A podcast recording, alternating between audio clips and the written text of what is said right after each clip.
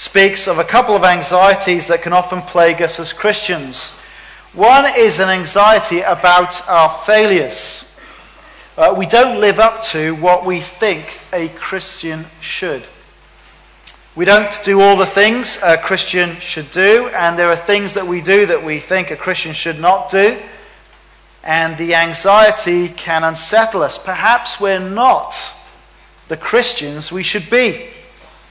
And we recognize that with a, a great sense of frustration. We try to be more spiritual, more prayerful, more holy, to try and think and, and act with more love and less uh, self centeredness. And yet, often our efforts do not seem to get us very far. And we're disappointed with ourselves. And we get discouraged.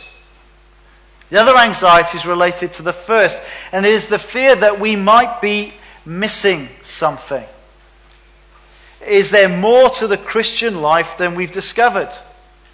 we, we meet other Christians. We perhaps hear a snapshot of their stories, and they seem to have a level of experience of, of, of a God centered life that we do not. And so the question comes well, are we complete Christians? Am I living fully as a Christian as I should? Is there some secret that um, some have discovered and I've missed out on? And it's when those anxieties press in on us that we need to return to this part of God's Word in Colossians chapter 2. And so please open your Bibles to page 1183. Page 1183. I'm going to read from Colossians chapter 2. We're going to focus on verses 8 to 15, but let's read from verse 6 to remind us of how this section begins. Colossians chapter 2, verse 6. page 1183 in the red Bibles. So then, just as you received Christ Jesus as Lord, continue to live in Him, rooted and built up in Him, strengthened in the faith as you were taught, and overflowing with thankfulness. See to it that no one takes you captive through hollow and deceptive philosophy which depends on human tradition and the basic principles of this world rather than on Christ. For in Christ, all the fullness of the deity lives in bodily form. And you've been given fullness in Christ, who is the head over every power and authority. In him, you are also circumcised in the putting off of the sinful nature, not with a circumcision done by the hands of men but with a circumcision done by Christ, having been buried with him in baptism and raised with him through your faith in the power of God who raised him from the dead. When you were dead in your sins and in the uncircumcision of your sinful nature, God made you alive with Christ. He forgave us all our sins, having cancelled the written code with its regulations that was against us and that stood opposed to us. He took it away, nailing it to the cross. And having disarmed the powers and authorities, he made a public spectacle of them, triumphing over them by the cross. Paul gives an important warning to this young Christian church. It's there in verse 8. Don't be captured. Don't be captured. They'd become Christians. They'd received Christ Jesus as Lord. They had been rescued from the dominion of darkness. They were growing in maturity, but they needed to watch out. And we need to watch out as well. In our anxieties about our failures and our fear that we are missing out on something, we are susceptible to false teaching, the false teaching of cults, and to worldly philosophies around us. We're not exactly sure what the threat was, particularly in Colossae, but today there are many other alternatives and additions to Jesus Christ that are being offered. Often by very nice people uh, living moral and positive lives. You'll see them standing uh, quietly on the streets offering magazines from the Watchtower and from the Jehovah Witness materials. Or you'll see young people with badges with, that say that they're elders from the Latter day Saints of Christ Jesus. Sometimes it can be super spiritual Christians who obsessively talk about spiritual warfare against the devil and evil forces, who seem to have lots of uh, personal revelations from God and who make incredible claims of ecstatic visions and uh, claims of new power in their life and new freedom in their life. There are other groups who seek to isolate their members um, and create exclusive churches where people's lives are tightly controlled by a leader with lots of legalistic rules, uh, where they so spell out exactly what holiness is supposed to look like, where the opinions of the leaders are almost put at the same level as the Bible. And if you seek to oppose them, well, you're shunned and you're separated even from family. And there are people who are almost brainwashed out of fear of these things into accepting whatever people say. There are lots of different forms of this out there right now in the world today, and so we must watch out, says Paul to the Colossians. See to it that no one takes you captive. These nice, impressive people are spiritual kidnappers. That's what Paul calls them. They're kidnappers who will drag you away from Jesus Christ. They will drag you away from God and from this gospel of grace. And they'll try to kidnap you with teachings that claim to offer you the missing secret to transform your Christian life. They have more revelation. They have a fuller gospel. They offer a way to be a really serious Christian, to offer a special holiness that will make you one of the special ones with special access to God. But Paul describes it with acid clarity in verse 8.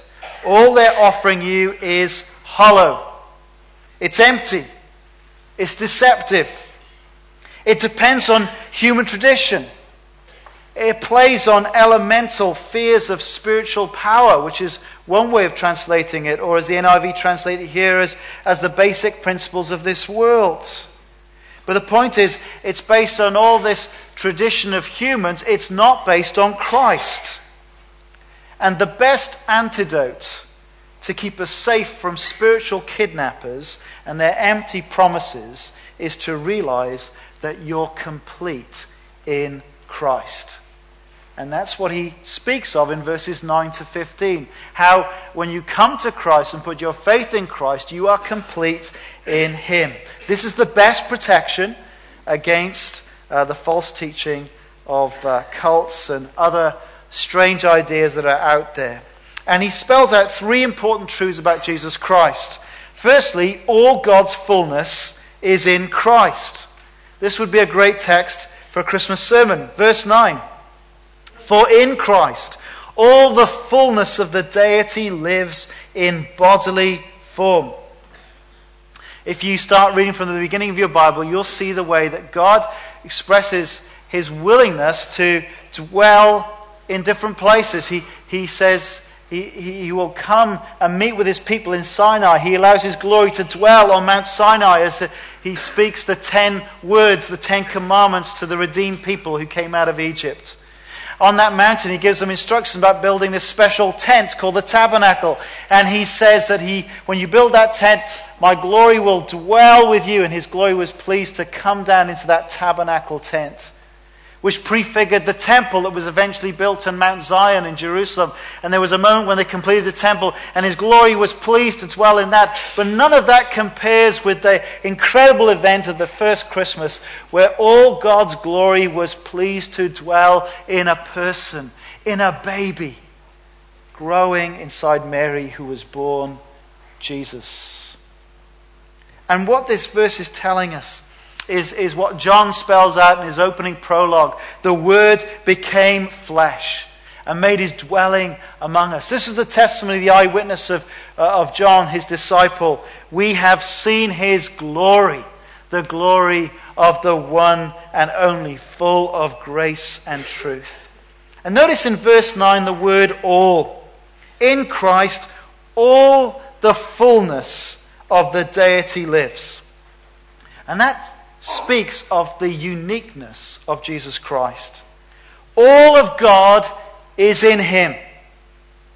And so here's an implication God will not be found outside of him. No other religion, no other philosophy can teach you more about God. Any religion or philosophy that denies that Jesus is fully divine is empty and deceptive philosophy. That's true of Islam that came across later that taught that Jesus is merely a prophet. Paul is quite clear if you move away from Jesus Christ, you're being taken away from God Himself. You know, the prime way to spot a cult is to see what they teach about Jesus. The Jehovah Witnesses deny the full deity of Jesus Christ. They merely see him as the first created being, a divine agent who made the rest of creation. Mormons teach that uh, you can all become gods. Uh, certainly the men can. Uh, that Jesus is not really unique. He started as a man and evolved into a divine being, and so can you if you follow the Mormon teachings and rituals. But Paul says um, all of God's fullness is in Christ. The second bit of doctrine is to understand that you're complete in Him. First part of verse 10. And you've been given fullness in Christ. When we receive Christ Jesus Lord, here's the wonderful truth. We receive everything we need as Christian people. The must have game this Christmas is called Battlefront. It's a Star Wars game. It may have appeared in our house. And it's, uh, it's quite good. But um, we discovered that when you buy the game, you only get a basic form of the game. And actually, if you want uh, even more of the game, you have to pay a little bit more money, a subscription fee. And this unlocks new levels and new powers and, and new bits of the map, and, and you get a fuller thing. Well, here's the wonderful thing about Christianity it's not like the Battlefront game. When you put your trust in Jesus as Lord and Savior, you get the complete package. There's no extras that you have to. Um, gain by some weird extra rituals or wearing special clothes or special practices that enable you to get to some extra hidden things that take you to a new extra level. When you have Christ, you've got the lot. Isn't that wonderful? You've got the lot. Don't be taken in by any ideas that would move you away from Christ or further on from Christ. Beware of any group that says anything like that. As soon as you swallow their lie, you're not becoming more complete, you're losing out. Third truth, second half of verse 10 Christ rules over every power. Who is the head over every power and authority? The resurrection of Jesus Christ from the dead declared uh, not only that he had conquered death and that he is the king who rules over God's everlasting kingdom, in his death and resurrection, he conquered sin and Satan. Jesus Christ is now over all earthly, spiritual power and authority. At the center of the universe is, is not some impersonal Star Wars force equally balancing good and evil in a constant sort of struggle. No, there is not, a, not an impersonal force. There is a person, Jesus Christ, who is head over all power and all authority. And so, any view that sees evil spiritual uh, forces thwarting God's purposes or blocking our access to God and somehow promises some special technique that you can cut through these spiritual forces and somehow get past them to God, well, they're all hollow and deceptive teachings and philosophies. And so these three important doctrines about Christ will protect us if we grasp them. All God's fullness is in Christ. You're complete in Him, and Christ rules over every power. This is such a brilliant section, but we really don't have a lot of time. So I'm going to whip through the way that Paul drives home those, those particular doctrines to the believers in Colossae because he says three things to them. If, if, if they grasp this in their experience, then they would, be, they would no longer be susceptible to spiritual kidnap. So we're going to fly through these things because we just don't have the time this morning. But first thing he says to them in verses 11 to 13, you're already circumcised and alive. Verse 11 In him you were also circumcised with a circumcision not performed by human hands. Your whole self, ruled by the flesh, was put off when you were circumcised by Christ, having been buried with him in baptism, in which you were also raised with him through your faith in the working of God, who raised him from the dead. When you were dead in your sins and in the uncircumcision of your flesh, God made you alive with Christ. Now, why all this talk about circumcision? Well, as you read the New Testament, you'll see that uh, no sooner had Paul sort of founded a church, having preached the gospel, a church was formed, he'd head off somewhere else. There would be some sneaky guys who'd come behind him, and they would kind of weasel their way up to these churches, and they would say to these uh, Gentile Christians, Now it's great that you're following our Jewish Messiah, but if you really want to be a serious Christian, you need to uh, obey the Jewish rituals of circumcision. You need to obey the Jewish food laws. And then you will be a proper, proper Christian. Now, we don't know specifically if that was the issue in Colossae, but Paul wants to make sure that they're not suckered in to that. And so he says to them, Remember, you're complete in Christ. Remember that you're already circumcised spiritually. There's no need to submit to physical circumcision. Something far more significant than physical circumcision has taken place for them. In Christ, their whole sinful former selves had died, and they've been buried in the death and burial of Jesus Christ. And what's more, when they trusted Christ, they were made spiritually alive in the resurrection of Jesus Christ.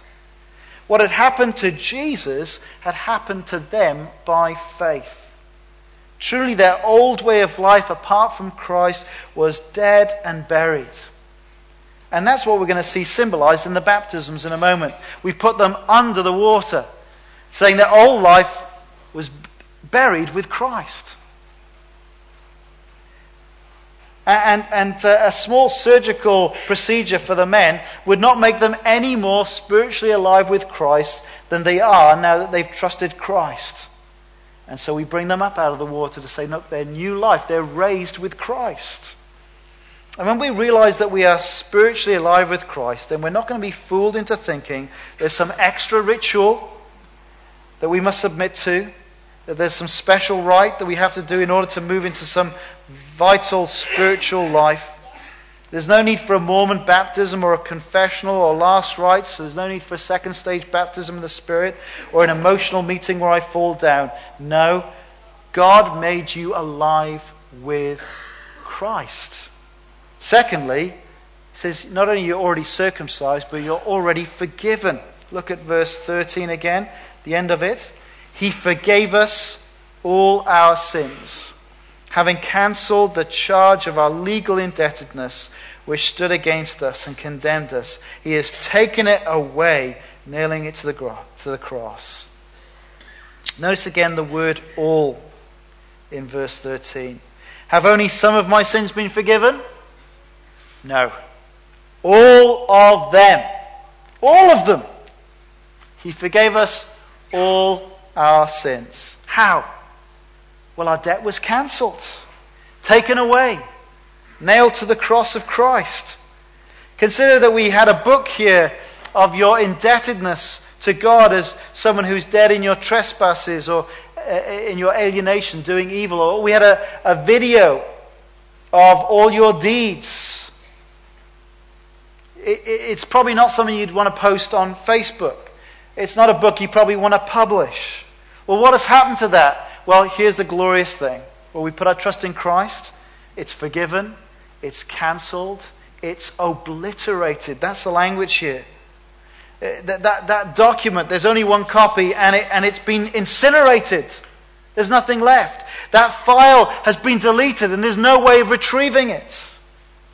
That's the truth for all who've come to put their trust in Christ. We can ask God to forgive us on the basis of Christ's death upon the cross. There's nothing more that we have to do but be thankful. There's no extra moral attainment we must achieve to gain more forgiveness. We cannot make ourselves more forgiven than all our sins being forgiven.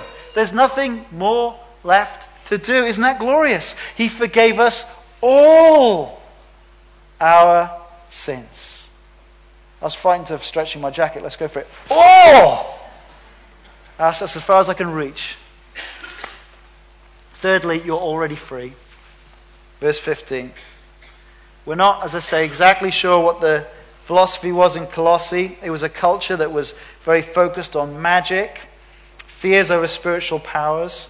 Peter O'Brien, in his commentary, wonders if people were teaching that there were these powers that came in between God and man like a buffer, and that these teachers were promising and ways to negotiate these powers in order to get into the presence of God. It was a sort of a fight that you had to get through, some process to get there. But there's no need to be suckered into such false thinking. Here's what the cross of Christ has achieved. Verse 15 Evil spiritual powers and authorities were disarmed, held in derision, and totally defeated. Here's the irony of the cross is that they're stripped and nailed, seemingly helpless and defeated, was the very place that Jesus totally triumphed. He cancelled all our debt so that full forgiveness was made possible, so that the devil and his forces no longer have any power to accuse those who've trusted Christ. The devil and his angels are a joke in the light of the cross of Christ. No more to be feared by those who've trusted Christ. See, when we're anxious about the inadequacies of our Christian lives, what should we do? Don't stop looking at your life and look to Christ. Look to Him. Consider who He is and what He has done. Look again to the cross and the empty tomb. In Him we have everything we need. In Him you are complete. So don't be captured by anything that would take you away from this Christ. Let's stand and rejoice in that truth by singing this.